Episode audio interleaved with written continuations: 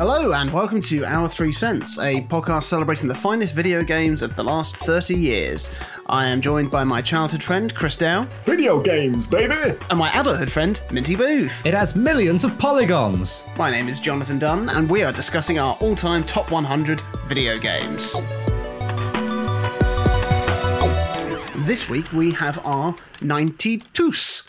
And we begin this episode, as always, with the quiz round. It's exciting. I'm ready for this week. What's the score at the moment? The score is Chris is in the lead with four, Minty is in second place with two, and the Quizmaster also has two. Oh. So, this is episode 9, question 9. In The Legend of Zelda, The Ocarina of Time, the final boss fight is against which character? Ganon. Bullets have left guns uh, slower. Minty has pulled one back. Absolutely. Well deserved. Before we move on to the rankings, guys, what have you been playing this week? So I haven't had any time to play video games this week, really. Chris, how about you? So I haven't had a chance to boot up uh, like a console or anything this week that much. So I've been playing a mobile game called I Got Worms. Is this the new app from the NHS where you send them a picture of and they no? You've got all these little enclosures where your worms travel around eating fruit, much like in Snake. Yeah. But there's upgrades. Ah, it's like an is it an idol sort of It's like an idle game mixed love with an Snake. idle game, I don't love you? them. I love them. and the Bible's very clear about idols, That's true. yes. so that's very unlike you. Chris, what have you been playing this week? Uh, I have been playing and also incessantly texting you about uh, the game Her Story, which I played through on um, mobile this week on my Android phone. But it's something I've wanted to play for a long time. Like, I remember reading about it when it first came out, probably a couple of years ago now, and just never got around to it. I think it's been sat in my Steam library for most of that time, but I haven't really had a computer worth playing anything on. And then it was on sale over Christmas for about a quid or, or something. And I would highly recommend it to anyone who likes interesting narrative games and anyone that's interested in games that kind of use narrative in a weird way.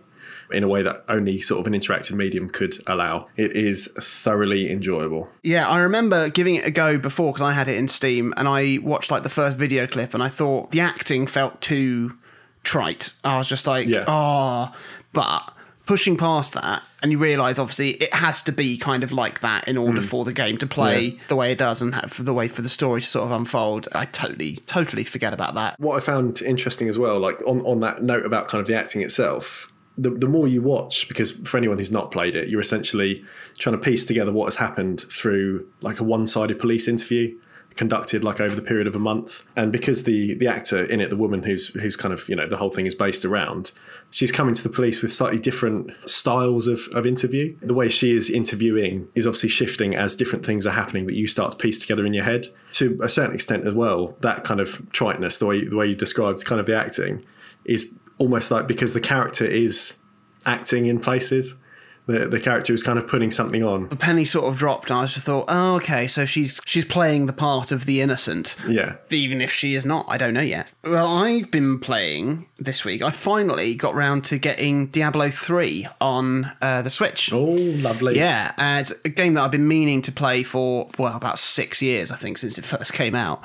I remember the kind of got into sort of the dungeon crawler games with, weirdly enough, it was the DeathSpank series. Hmm, yeah, good games. I like those. Then, sort of later, I think I remember getting Bastion, and I, I knew I, it's a very satisfying game to play. It's, it's it really doesn't require much mental energy in the best possible sense. Quite mindless, its process, but a very satisfying process with some some very rich lore. Have a bit of lore here at our three cents. so I'm having a really really good time playing that.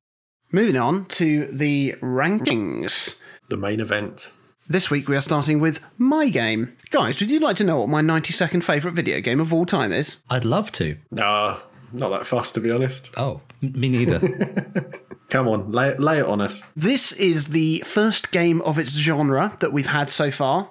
It is one in a series of these games, of which there have been dozens. oh, Okay. It is a puzzle game. It's our first puzzle game. a puzzle game. Or, okay, Chris knows what this is, I reckon. I do definitely know now. I am, of course, talking about the renowned Picross series. Oh, lovely. What a lovely game. My choice for the my number 92nd favourite video game is the DS race Picross 3D. Oh, Ah, that's a, that's actually that's a curveball. yeah. For people who haven't played Picross, it is a style of puzzle game whereby you need to sort of cross reference numbers on a grid to fill in certain squares that will then make a picture. The puzzles were sort of invented in the late 80s and then were captured in video game form in Mario's Picross for the Game Boy, and then later Super Mario's Picross on the SNES, before then having just so many keeping on coming out on various different consoles. When the Nintendo eShop came about, then they really started churning them out on the 3DS and now on the Switch. And they've done themed versions, they've done Pokemon and Zelda. So I absolutely loved all the Picross games that I've played.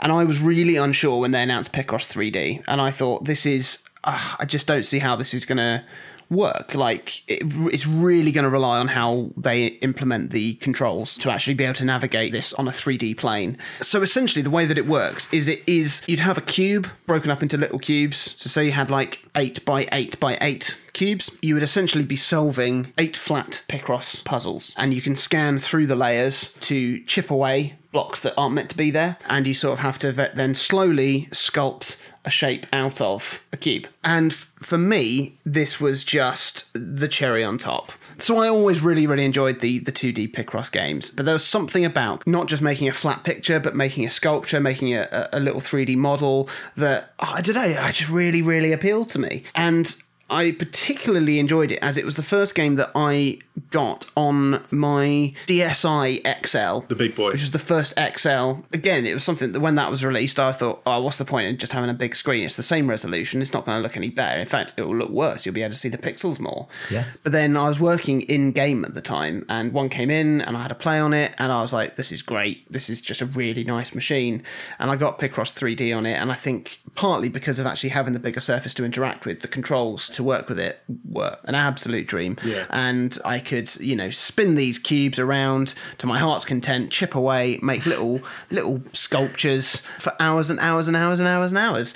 One of the really nice additions of it was the fact that you could design your own puzzles as well, which was a lot more fun than say creating a flat picture. Making the jump to 3D, did it feel like a progression of Picross, or did it feel like its own entity? It felt like its own entity. Sure. because of the way that it had to work. You know, like ah, I can't remember when it was. It was probably like in the nineties when 3D board games were all the rage. Like games were being made that was like it's Scrabble, but you can go up as well as to the side, or it's like 4D chess and you play it on like three surfaces. Yeah.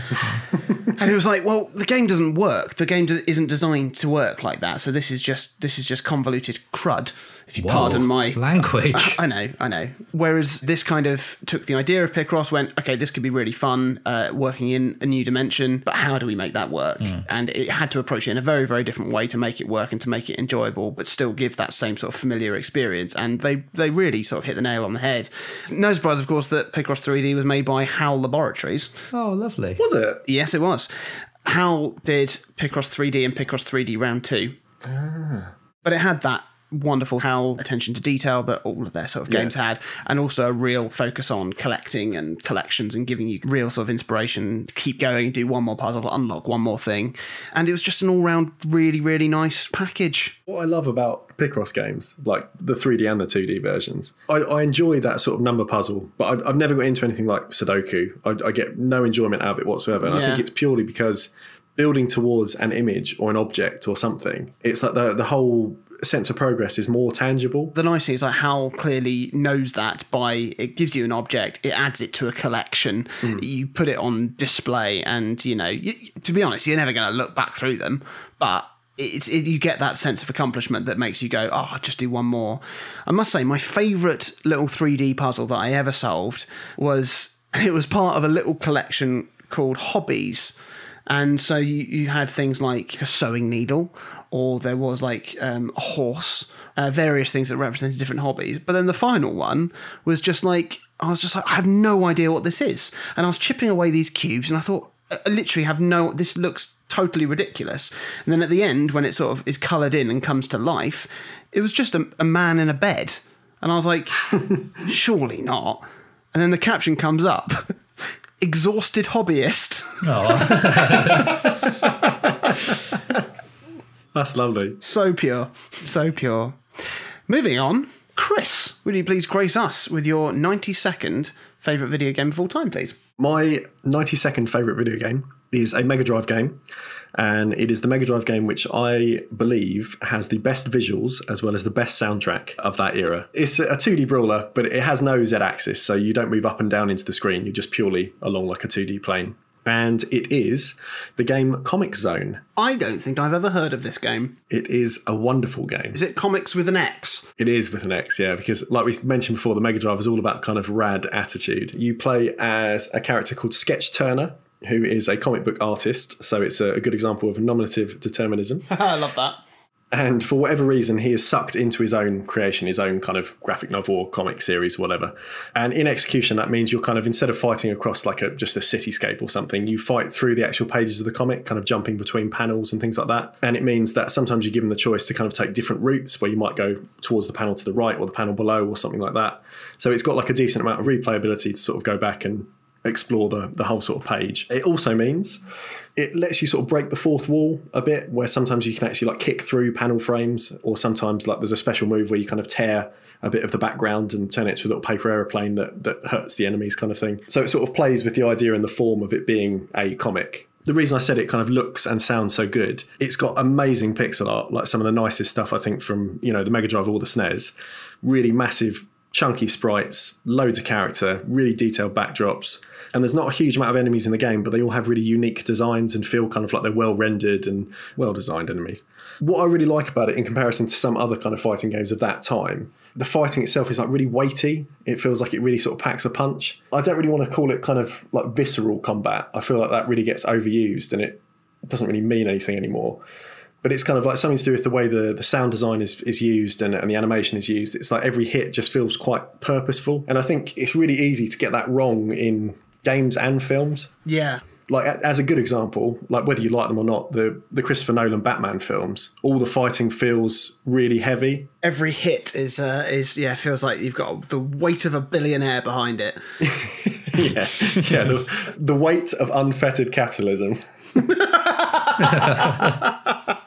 but yeah, Comix Zone, even though it's obviously it's years prior and a, a, different medium and everything, but it feels like it comes from a similar sensibility that it's it's trying to make the most of every hit. So it kind of you know fights feel like they you know they have an actual physicality to them, which is really nice for for something that's that old. The music, like I said before, it's my favourite soundtrack on the Mega Drive. I think out of out of any game, absolutely incredible.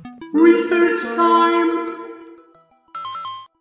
Okay, so Comix Zone soundtrack by the wonderful Howard Drossin, as we've just found out. He basically wrote a whole grunge album, recorded it all with a live band, and then after that sequenced it using the Mega Drive sound chip. When you bought the game on the Mega Drive, I remember getting it from getting it for Christmas when I was like, I don't know, whatever age I would have been then. It came with a soundtrack CD with the live band stuff. Oh, that's cool. Which these days is worth quite a lot of money. Speaking of composing soundtracks to Streets of Rage style games, guess what other soundtrack he wrote? I don't know. Die Hard Arcade. Did he? Yeah, in addition to Sonic and Knuckles. Was he involved in that too? Yeah, and the film Blade Trinity. and weirdly, a couple of like a couple of Spike Lee films, Twenty Fifth Hour and Inside Man. How odd. He's working, and uh, at the ripe old age of, of forty eight, I'm sure he's doing quite well. but yeah, the music's great. I, I, would really recommend you check out both the full band stuff and the like the sequenced, almost MIDI stuff on YouTube. The game is ridiculously hard. Like you mentioned about Alex Kidd a few episodes back, it's not necessarily a long game, but to actually get through it, it's a real mission, like a mission of attrition. There's only three stages in total. Each one is kind of split in two. So, kind of, I suppose you could say six levels essentially.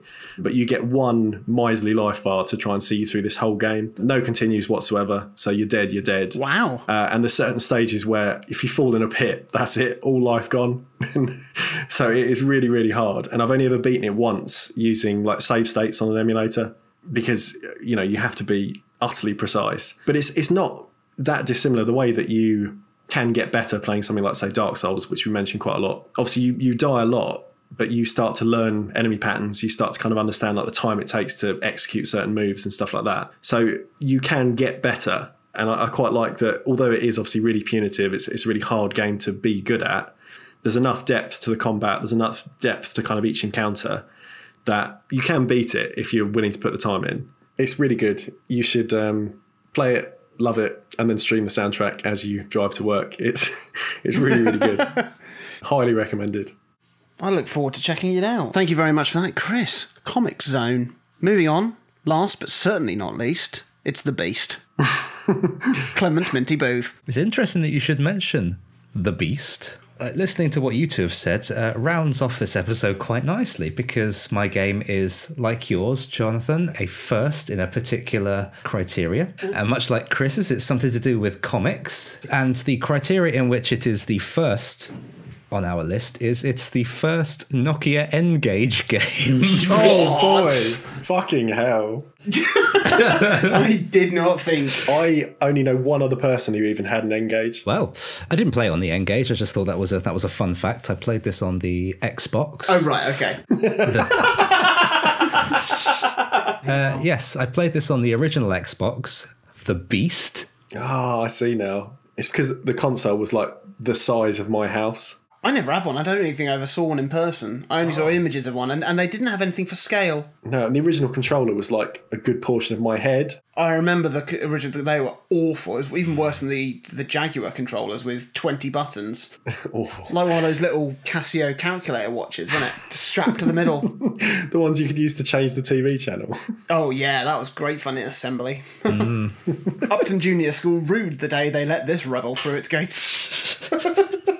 A rebel whose cause was changing the channel. Oh yeah, mhm. we'll never get to the end of watching Flubber on the last day of term. But anyway, back to my game. It's X Men Legends. Oh, okay. Well, I haven't played that much of it, to be honest, because I put this game in my list quite low down because I really enjoyed it. It's it's a really strong uh, action RPG with really good experience upgrades and skill progression. It felt very rewarding and very generous. You know, you had to fight the Sentinels, you had to go up against the Morlocks, etc. It was just a really nice collection of comic book set pieces which you fought your way through. But the reason I put it in my list is because I played it when I was not particularly um, settled in where I was living at the time. Uh, wasn't it wasn't particularly secure. I wasn't in a place where I was feeling particularly uh, fulfilled in life. So while I had all this sort of uh, emotional stuff going on around me, I had just had this really nice, strong X Men game to just sort of plow through every now and then on the on the Xbox, which was in the house I was staying in. But I didn't really play that much of it because my circumstances changed before I could make any uh, meaningful progress in it. It's on the list not because it's a fantastic game. I mean, it, it, it was a it was a fine game. It was it was certainly very enjoyable, but it was just that kind of escapism from a particularly um, sad part of my life at that point. now that I've had a look at the front cover of the game, I remember it being out on the GameCube and thinking it did look very good. It turned into the uh, Marvel Ultimate Alliance series, which the Switch is getting an exclusive third version of soon. Yes, Ultimate Alliance came out on the Wii, didn't it? I think it did as well. Yeah, it was on the on the 360 and PS3, uh, but I think it also got a Wii port too. But I think that's uh, it's very valid. Like a lot of games that are on my list, a couple of which I've mentioned already, I know aren't particularly great, but they mean a lot to me. Not necessarily because of the game itself, but because of the the circumstances in which I, I got the game, or I was playing the game, or it's linked to a particularly mem- particular memory or particular time, and you know we sp- touched on it before about how games do have a certain element of escapism that can be incredibly therapeutic and, and helpful and yes. it, it's it's why I managed to beat the single player mode of Smash Brothers in two days uh, over, Yeah, over Christmas was because I, I I needed it and I was able to find that kind of that that relief in um in a computer game. Yeah, I mean, really, maybe what makes a video game great is the journey you go on and the friendships you make along the way. Is this your new is this your new catchphrase? Mrs. Minty hates it. I'm sure she does. I'm sure she does. You know what? Uh, Like I've just had a little look at the port on the N-Gage because I thought it's it, it, it looks bad, mate. Yeah. My favourite thing about the N-Gage, when we were at school, do you, do you, Rick had one. Our, our friend Yes. Rick had an N-Gage. And the, the first model of the N-Gage, its biggest flaw was one, if you wanted to put a game cartridge in, you had to fully take the battery and the SIM card out of the phone and put it underneath. so that was, was the first issue. And secondly, if you wanted to take a call on the phone, you had to hold it sideways, like you were putting like a sandwich to your ear. Like the phone didn't work. It, did, it didn't work flat. so Hello, who's there? Pastrami on rye. But then, you know, it was only a few years later we got iPhones and then people stopped playing real games. Yeah, exactly. so, you know, they, they were ahead of the curve in a way. Marvellous. Thank you very much, gentlemen, for bringing those offerings to this table. It was a trio of firsts. We had our first puzzle game of the series, we had our first nominative determined game of the series, and we had our first isometrically ported N-Gage game of the series. So thank you for, for bringing all of those things to light. If anyone has any feedback, please feel free to get in touch with us. You can find me on Twitter at Jonathan Dunn. You can find me on Twitter at Chaz underscore Hodges. You can find me on Instagram, Drunk Ollivander. If you like this episode, indeed, if you like this whole ruddy series, please do like it. Leave us a review because it'll make us feel good about ourselves. And please do share it amongst anyone who may be interested. Huge thanks to the Double Down Podcast Network for hosting us so generously. And do make sure to tune in next week for our 91s, 91st? 91st. 91st. Good night. Always remember how special you are.